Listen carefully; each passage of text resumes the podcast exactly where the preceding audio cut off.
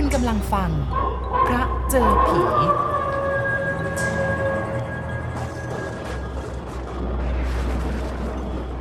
ในปีพุทธศักราช 2505 ป่าใหญ่ดงทึบบนเทือกเขาพนมดงรักหลายลูกที่รวมตัวกัน เป็นป่าเขาใหญ่ ก็ได้รับการประกาศให้เป็นอุทยานแห่งชาติแห่งแรกของประเทศไทย โดยมีพระราชกฤษฎีกาเมื่อวันที่ 11 กันยายน 2505 ประกาศในราชกิจจานุเบกษาเล่มที่ 79 ตอนที่ 86 ลงวันที่ 18 กันยายน 2505 จนถึงปัจจุบันนี้ อุทยานแห่งชาติเขาใหญ่ก็มีอายุ ย่างเข้าสู่ปีที่ 58 ปีพอดีนะคะ ถ้าหากว่านับมาจนถึงปี พศ 2563 ปัจจุบันนี้ และที่เราเรียกกันจนติดปากกันว่ามอสิงโต เพื่อผ่านไปสู่สถานที่พักตากอากาศ ซึ่งเป็นที่ตั้งของโรงแรมเขาใหญ่ในเวลาต่อๆมา จนกระทั่งกลายเป็นสถานที่พักผ่อน ที่มีผู้คนนิยมขึ้นไปพักผ่อนกันมากจนมีชื่อเสียง เพราะว่ามีการสร้างสนามกอล์ฟขึ้นอย่างขนาดใหญ่พอตกกลางคืนมาก็มีการจัดกิจกรรมส่องสัตว์ โดยจัดรถส่งสัตว์พร้อมกับเจ้าหน้าที่เอาไว้คอยบริการสำหรับนักท่องเที่ยวที่ขึ้นไปพักแรม จนดูคล้ายกับว่าไม่ใช่ป่า แล้วก็จวนเจียนจากลายเป็นเมืองขึ้นไปอยู่แล้วนะคะ ทีนี้พอตกกลางคืนมันจะมีไฟส่องสว่างสวัยอยู่ทั่วไป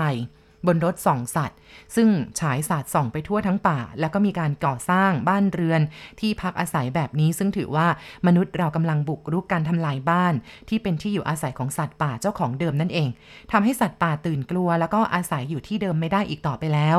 ก็เลยพากันอพยพโยกย้ายถิ่นที่อยู่อาศัยนะคะ ไปอยู่ที่อื่นค่ะ ทีนี้เนี่ย มันจะมีบ้างที่บางกลุ่มบางตัวจำเป็นต้องเสี่ยงตายอยู่กันที่เดิมต่อไป เพราะว่าป่าบริเวณแถบนี้มันจะมีความอุดมสมบูรณ์แล้วก็ปลอดภัยจากการไล่ล่า ในบรรดาสัตว์ป่าด้วยกันเอง ซึ่งส่วนมากมักจะเป็นที่อยู่ที่หากินของฝูงเก้ง แล้วก็กวางป่ามากมาย และที่เราเห็นเดินโชว์รูปร่างแล้วก็สัดส่วนอยู่ตามชายป่านั่นแหละนะคะ แต่ว่าดูเหมือนว่าจากวันนั้นจนกระทั่งวันนี้สภาพของป่าเขาใหญ่ก็ได้ถูกเปลี่ยนแปลงไปมากทีเดียว คือจากป่าที่เคยเป็นดงหนาทึบ มีไข้ป่าที่แสนทารุณโหดร้าย แล้วก็สัตว์ป่านานาชนิด มีดงทึบที่เราไม่สามารถจะมองเห็นเดือนเห็นตะวันเลย ก็เลยกลายมาเป็นป่าที่มีถนนตัดผ่านเข้าไปถึง แบ่งดงหนาป่าทึบออกเป็นสองส่วน มีการสร้างที่ทำการเรือนพักรับรอง แล้วก็เรือนพักของเจ้าหน้าที่จัดแบ่งเป็นเขตเป็นแดน เพื่อให้เป็นสถานที่สำหรับนักท่องเที่ยว นักนิยมไพรทั้งหลายที่มีความสนใจในเรื่องของป่าและสัตว์ป่า ได้ขึ้นไปเที่ยวชมธรรมชาติ แล้วก็ล่าสัตว์ได้เป็นบางชนิดในสมัยนั้น จนเป็นที่เรื่องลือแล้วก็ติดอกติดใจในการมาเที่ยวเขาใหญ่ คณะแล้วคณะเล่าอยู่เสมอ ที่นี้ต่อมาบทบาทของอุทยานแห่งชาติเขาใหญ่ก็ได้แปลเปลี่ยนกลายมาเป็นแหล่งท่องเที่ยว ซึ่งจัดโดยสำนักองค์การส่งเสริมการท่องเที่ยว แห่งประเทศไทยในขณะนั้นได้ทำการปรับปรุงก่อสร้างสาธารณูปโภค ตัดถนนจากที่ทำการของอุทยาน ก็ลดเลี้ยวขึ้นไป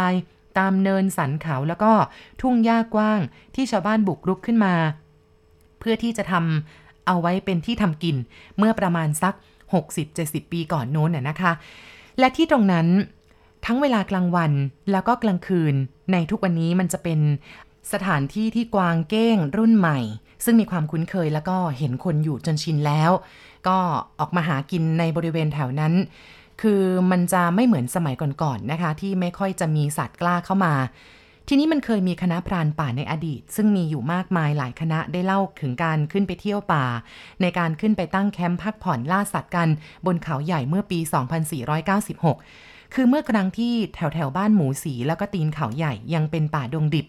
ถนนมิตรภาพนี่ยังไม่ได้สร้างกันเลย ซึ่งส่วนใหญ่พวกพรานป่าแล้วก็นักนิยมไพรเขามักจะขึ้นไปล่าสัตว์บนเขาใหญ่ในฤดูปลายฝนต่อหนาว หรือไม่ก็หน้าหนาวเลย เช่นในเดือนกุมภาพันธ์ ซึ่งอากาศบนเขาใหญ่นั้นเรียกว่าหนาวอย่าบอกใครเชียวสมัยนั้นน้ำในน้ำตกเหวสุวัตไหลลงมารุนแรงมากค่ะ แล้วก็แม้ว่าจะเป็นหน้าแล้ง น้ำก็ยังคงไหลรุนแรง การตั้งแคมป์พักแรมกันก็จะต้องหาที่ทำเลให้เหมาะเจาะ แล้วก็ไม่ให้ใกล้บึงหรือว่าหนองน้ำในป่ามากจนเกินไปนัก เพราะว่า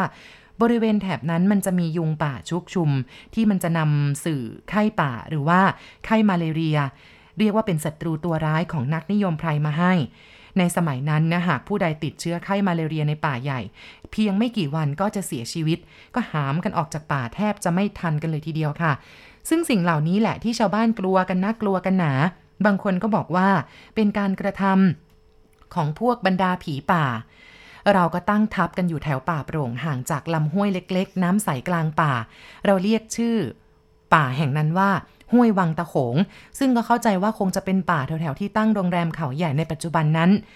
ลุงเหมแกเล่าเรื่องราวการผจญภัยในป่าเมื่อครั้งอดีตยังออกรถ แล้วก็มีสัตว์ป่าให้ล่ามากมายเลยนะ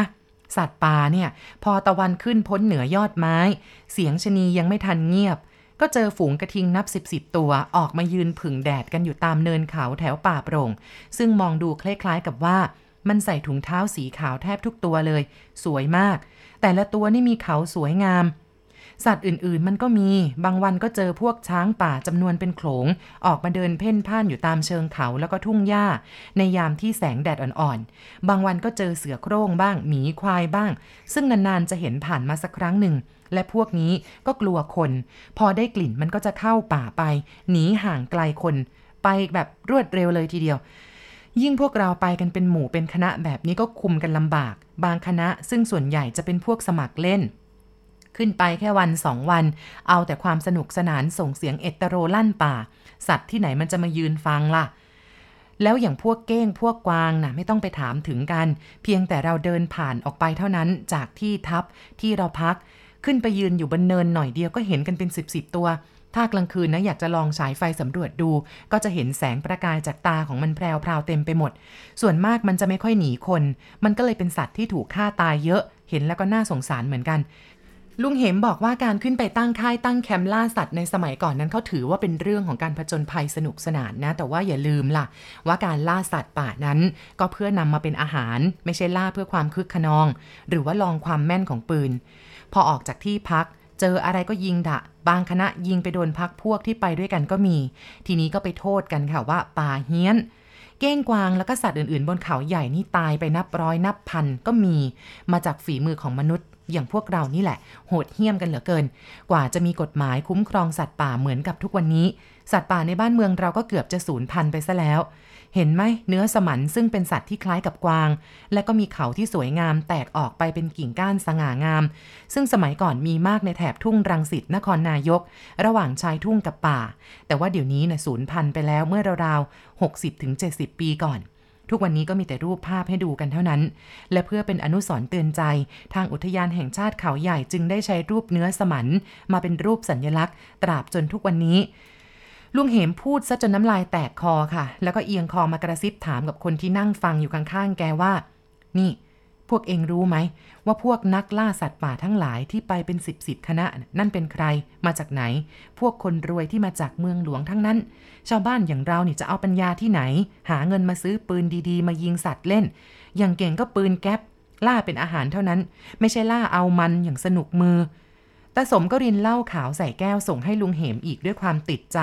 ที่ลุงเหมแกคุยสนุกสนาน แล้วก็วันนั้นก็เป็นเวลาบ่าย ซึ่งเป็นวันหยุดซะด้วย แต่ว่าลุงเหมแกก็รีบยกมือปฏิเสธเอาไว้บอกเดี๋ยวก่อนอย่าทีนักเองนี่ เดี๋ยวก็ไม่ได้ฟังเรื่องเด็ดๆหรอกตาผ่องก็เลยต้องรับแก้วเหล้าจากมือตาสมเอามาตั้งไว้เหมือนเดิม ลุงไม่เอาฉันขอก่อนนะตาสมหัวเราะแล้วก็หยิบเอาแก้วเหล้าขึ้นกระดกพรวดเดียวจนหมด ทีนี้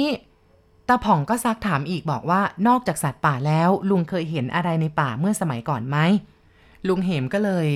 เล่าบอกว่ามีอยู่เรื่องหนึ่งคือเมื่อประมาณปีที่แล้วนี่เองข้าถือว่าตั้งแต่ข้าอยู่ป่ามาก็หลายปี เพิ่งจะเจอเรื่องแปลกๆ แบบนี้ก็คราวนี้แหละ คือเมื่อเดือนธันวาคมข้ากับหัวหน้าล้วนเรานี่แหละ หลังจากกินข้าวเย็นที่บ้านเสร็จแล้วก็นั่งซ้อนท้ายรถมอเตอร์ไซค์หัวหน้าบุญล้วน ออกมาจากที่ทำการราวๆจะเกือบสามทุ่มเพื่อว่ารอสักห้าทุ่มก็จะออกตรวจอีกครั้งหนึ่งไปไปมามากว่าจะเสร็จธุระก็ปาเข้าไปเกือบตีหนึ่ง ปรากฏว่าคืนนั้นเนี่ยมันเป็นคืนเดือนมืด รู้สึกว่าจะเป็นแรม 14ค่ำอะไรอย่างนี้แหละข้าก็จำไม่แม่น หัวหน้าบุญล้วนบอกกับข้าว่าเดี๋ยวจะไปตรวจป่าทางด้านเรือนโภชนาของโรงแรมเขาใหญ่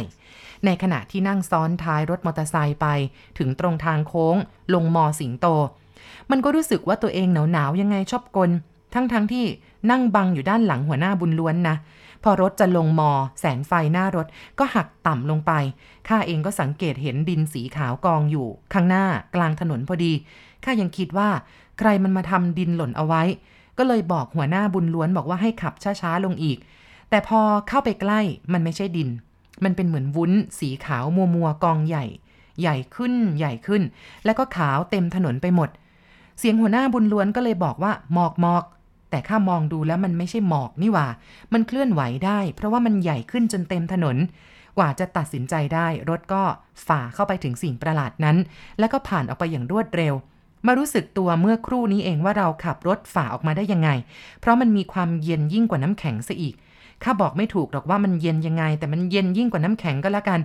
ขนหัวข้านี่นะลุกเป็นตั้งขึ้นมาเลย ทั้งกลัว ทั้งหนาวสัน่น ทั้งไม่รู้ว่ามันคืออะไร หัวหน้าบุญล้วนเองตอนนั้นก็ไม่ได้พูดอะไร เห็นแต่ว่ากำลังจะกลับรถ แล้วก็พูดว่ากลับดีกว่า แล้วรถก็พุ่งออกจากจุดที่เราพบสิ่งประหลาดนั้น มันหายไปทันที ทุกอย่างในคืนเดือนดับ มันก็ยังคงมืดตื่ออยู่เหมือนเดิม คราวนี้เราดับรถดับไฟหน้ารถ แล้วก็แล่นไปไกลสักประมาณ 20 เมตร จึงเปิดไฟสว่างขึ้น แต่ก็ไม่มีอะไรให้เห็นว่ามันมีความผิดปกติ แล้วก็กลับรถเลี้ยวมาตั้งลำใหม่ เพื่อส่องไฟไปที่หน้ารถดูว่า ไอ้สิ่งนั้นนี่มันคืออะไร ลุงเหมบอกว่าทันทีที่ไฟมันส่องไป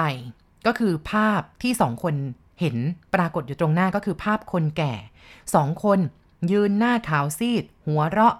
แบบสนุกสนานอยู่ ทั้งทั้งที่ฟันในปากก็ไม่มี แล้วก็ดวงตาที่ดำลึกก็ส่อแววว่า ไม่มีความสนุกเลย ลุงเหมเล่าว่าเสียงหัวเราะ ลุงเหมก็ไม่ได้ยินแม้แต่นิดเดียว และถึงแม้ว่าจะเป็นยามดึกที่เงียบสนิท ปลอดจากเสียงของสัตว์ แล้วก็เสียงแมลงก็ตาม เสียงหัวหน้าบุญล้วนบอกว่าไปเถอะกลับเร็ว แล้วรถก็พุ่งออกจากที่นั่นไปทันที ลุงเหมเล่าอีกครั้งหนึ่งบอกว่าข้าเนี่ยมารู้สึกตัว ก็เห็นตัวเองมานอนอยู่ที่ทำการ เห็นมีคนหลายคนกำลังสารวนเอายามาทาแผลตามเนื้อตัวให้อยู่ รู้สึกว่ามันระบมเจ็บปวดไปทั้งตัว แขนและหน้ามีแผล ส่วนหัวหน้าบุญล้วนนี่บาดเจ็บนิดหน่อย และกำลังยืนเล่าและลำดับเหตุการณ์ที่มันเกิดขึ้นกับพวกเรา ให้คนอื่นฟังจนตื่นเต้นไปหมด โดนเข้าจนได้ ที่แน่ ๆ โดนผีเย็นหลอกจนได้ที่มอสิงโตนี่แหละ เคยมีคนถูกผีเย็นหลอกจนเป็นไข้มาแล้วตาชุ่มบอกว่าเส้นทางสายนี้แล้วก็ตรงมอสิงโตเนี่ย คนโดนผีเย็นหลอกก็คือแบบเดียวกันกับลุงเหมที่โดนนี่แหละ ซึ่งตาชุ่มเองแกก็มาเล่าให้ลุงเหมฟังทีหลังบอกว่าแกเนี่ยก็เคยโดนมาเหมือนกัน นี่ก็เป็นประสบการณ์นะคะที่คุณสมัยสุดที่ทำเจ้าหน้าที่อุทยานแห่งชาติเขาใหญ่ค่ะ เล่าถึงเรื่องราวที่ได้ยินได้ฟังมาเกี่ยวกับผีเย็นที่มอสิงโต ให้เราได้ฟังกันในค่ำคืนนี้ค่ะ